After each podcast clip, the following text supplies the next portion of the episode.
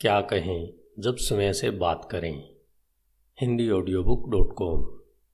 अध्याय 9, आत्मचर्चा के 5 स्तर। आत्मचर्चा क्या है और यह कैसे काम करती है? आत्मचर्चा की आसान परिभाषा इस प्रकार दी जा सकती है।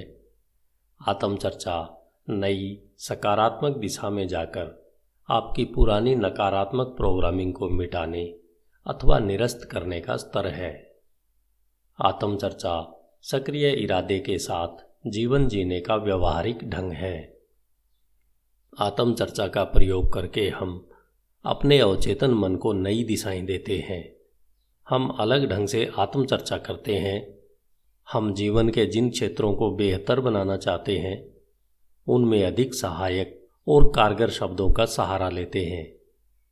इन शब्दों से हम चेतन रूप से अपने आंतरिक नियंत्रण केंद्रों की दोबारा प्रोग्रामिंग करते हैं। आत्मचर्चा के द्वारा हमारे मन में हमारी एक नई तस्वीर बनती है, ठीक वैसी ही जैसी हम बनाना चाहते हैं। हम चाहे जो भी बदलना चाहें उसे बदलने का तरीका है आत्मचर्चा। इसका प्रयोग प्रत्येक इंसान कर सकता है, भले ही हम अतीत में ऐसा न कर पाए हों। वास्तव में आत्मचर्चा हमें पुराने स्वरूप से निकलने का अवसर देती है। इसकी बदौलत हम एक भिन्न और बेहतर स्वरूप की ओर बढ़ते हैं, एक ऐसा स्वरूप जो पुरानी प्रोग्रामिंग द्वारा नियंत्रित नहीं होता बल्कि व्यक्तिगत चयन के द्वारा नियंत्रित होता है। वास्तव में आत्मचर्चा कई प्रकार से की जा सकती है। आत्मचर्चा के 5 अलग अलग स्तरों का प्रयोग किया जा सकता है। प्रत्येक स्तर विशेष है और अन्य सबसे भिन्न है। इनमें से कुछ हमारे पक्ष में काम करते हैं और कुछ विपक्ष में। आप उनके बारे में जितना अधिक जान लेंगे, आत्मचर्चा करने में उतने ही पारंगत हो जाएंगे। आत्मचर्चा का पहला स्तर, नकारात्मक स्वीकार का स्तर। मैं नहीं कर सकता। हम आत्मचर्चा के 5 स्तरों में सबसे निचले और सबसे कम लाभकारी स्तर से प्रारंभ करते हैं। स्तरों की सूची में पहला स्तर है नकारात्मक स्वीकृति। यह आत्मचर्चा का वह सबसे हानिकारक स्वरूप है जिसका आप प्रयोग कर सकते हैं। ऐसी आत्मचर्चा में आप अपने बारे में कोई बुरी या नकारात्मक बात कहते हैं या उसे स्वीकार कर लेते हैं। हम पहले ही आत्मचर्चा के दर्जनों वाक्यांशों के बारे में बात कर चुके हैं जिनका प्रयोग आमतौर पर किया जाता है। वह सब पहले स्तर के उदाहरण हैं। इस स्तर को पहचानना आसान है। इसमें लगभग हमेशा इसी प्रकार के शब्द होते हैं, मैं नहीं कर सकता या काश मैं कर सकता या काश मैं कर सकता लेकिन मैं नहीं कर सकता इत्यादि। यह पहला साधन हमारे विरुद्ध कार्य करता है और दुर्भाग्य से हम इसी स्तर का सर्वाधिक प्रयोग करते हैं। मुझ में अब पहले जितनी ऊर्जा ही नहीं बची है। मैं यह कभी नहीं कर सकता। मेरा वजन कम नहीं होता। देखिए, मुझे नहीं पता कि आज मेरा दिन ही नहीं है और मैं इसे नहीं कर सकता। इस प्रकार के वाक्य सुने जा सकते हैं।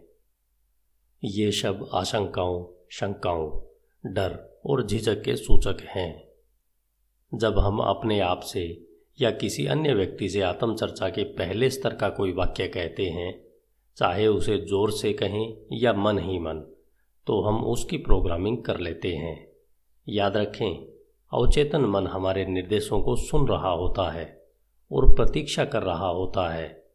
उसे इस बात की जरा भी परवाह नहीं कि आप उसे क्या बताते हैं। वह तो आपके बताए कार्य को कर डालता है। आत्मचर्चा के पहले स्तर में स्वयं से संबंधित सबसे छोटी आशंका से लेकर सबसे बुरे डर तक शामिल होते हैं।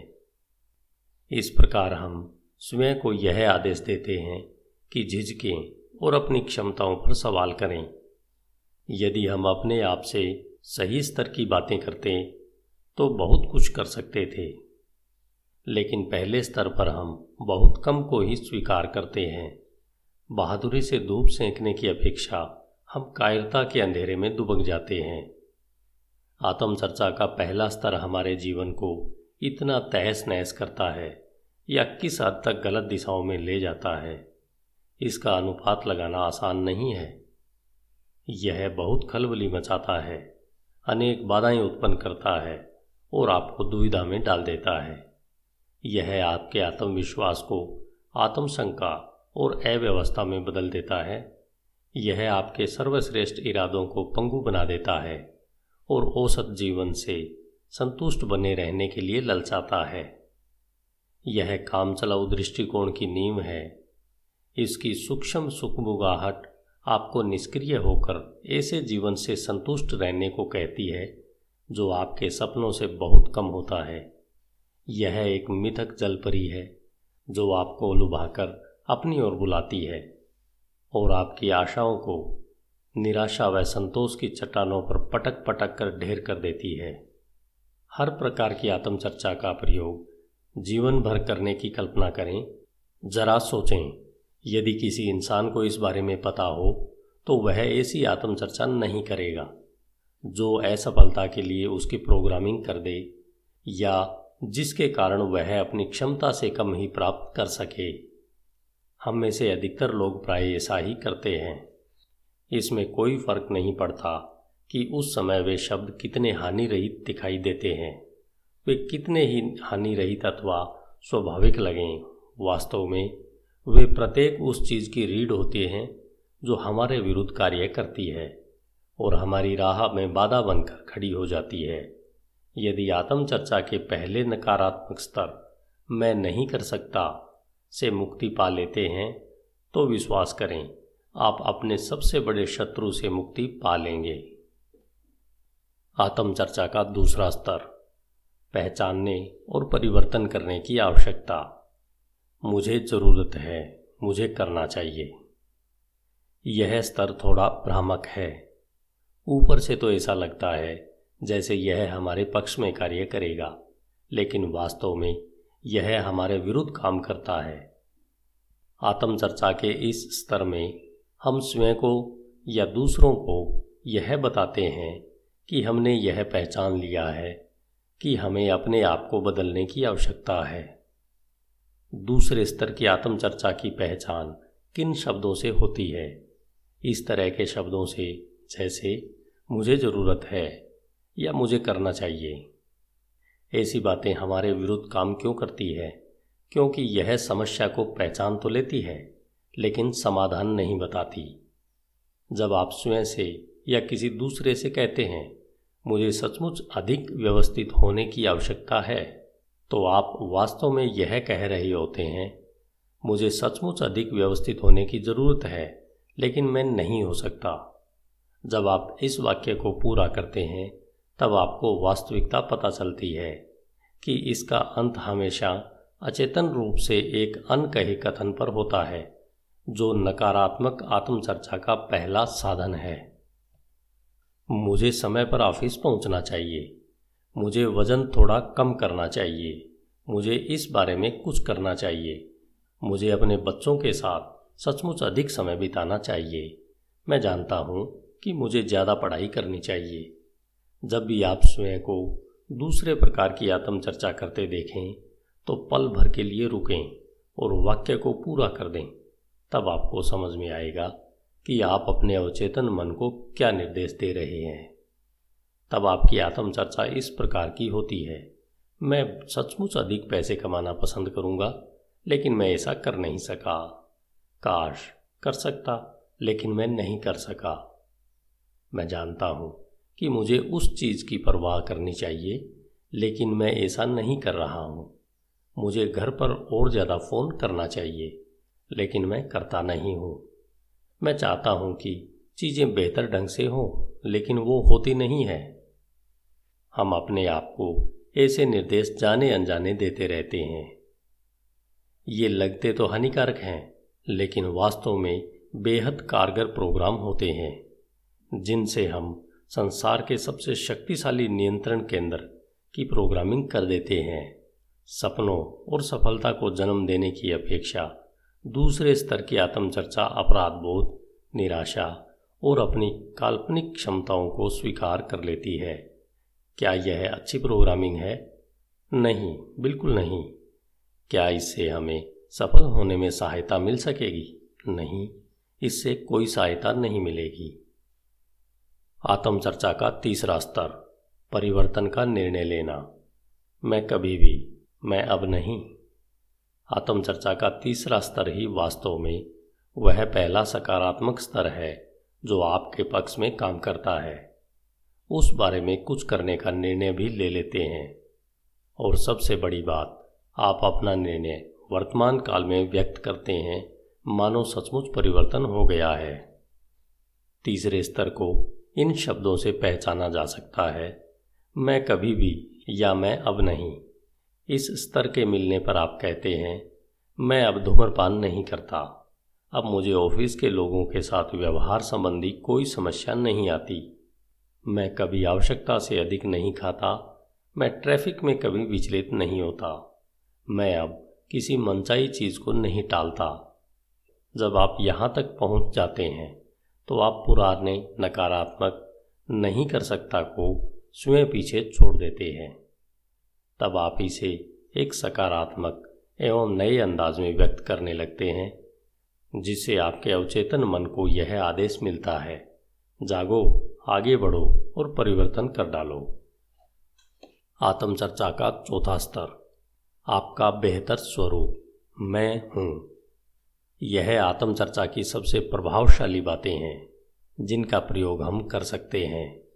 हम अपने आप से जो बातें करते हैं उनमें चौथे स्तर की आत्मचर्चा का प्रयोग सबसे कम होता है। यद्यपि हमें सबसे अधिक आवश्यकता उन्हीं की होती है। यहीं पर आप अपनी बिल्कुल नई तस्वीर बनाते हैं। यह तस्वीर ठीक वैसी ही होती है जैसा कि आप सचमुच बनना चाहते हैं। आप वह तस्वीर अपने अवचेतन मन को सौंप कर कहते हैं, तुम मेरे इस स्वरूप को स्वीकार करो। उस दुष्ट प्रोग्रामिंग को भूल जाओ जो मैंने तुम्हें अतीत में दी थी। यह तुम्हारा नया प्रोग्राम है, आओ अब इसके अनुसार काम करते हैं। आत्मचर्चा के चौथे स्तर की पहचान इन शब्दों से होती है, मैं हूँ, मैं व्यवस्थित हूँ और अपने जीवन के नियंत्रण में हूँ। मैं विजेता हूँ, मैं स्वस्थ, ऊर्जावान एवं उत्साही हूँ और अपने लक्ष्य की ओर बढ़ रहा हूँ। अब मुझे कोई नहीं रोक सकता।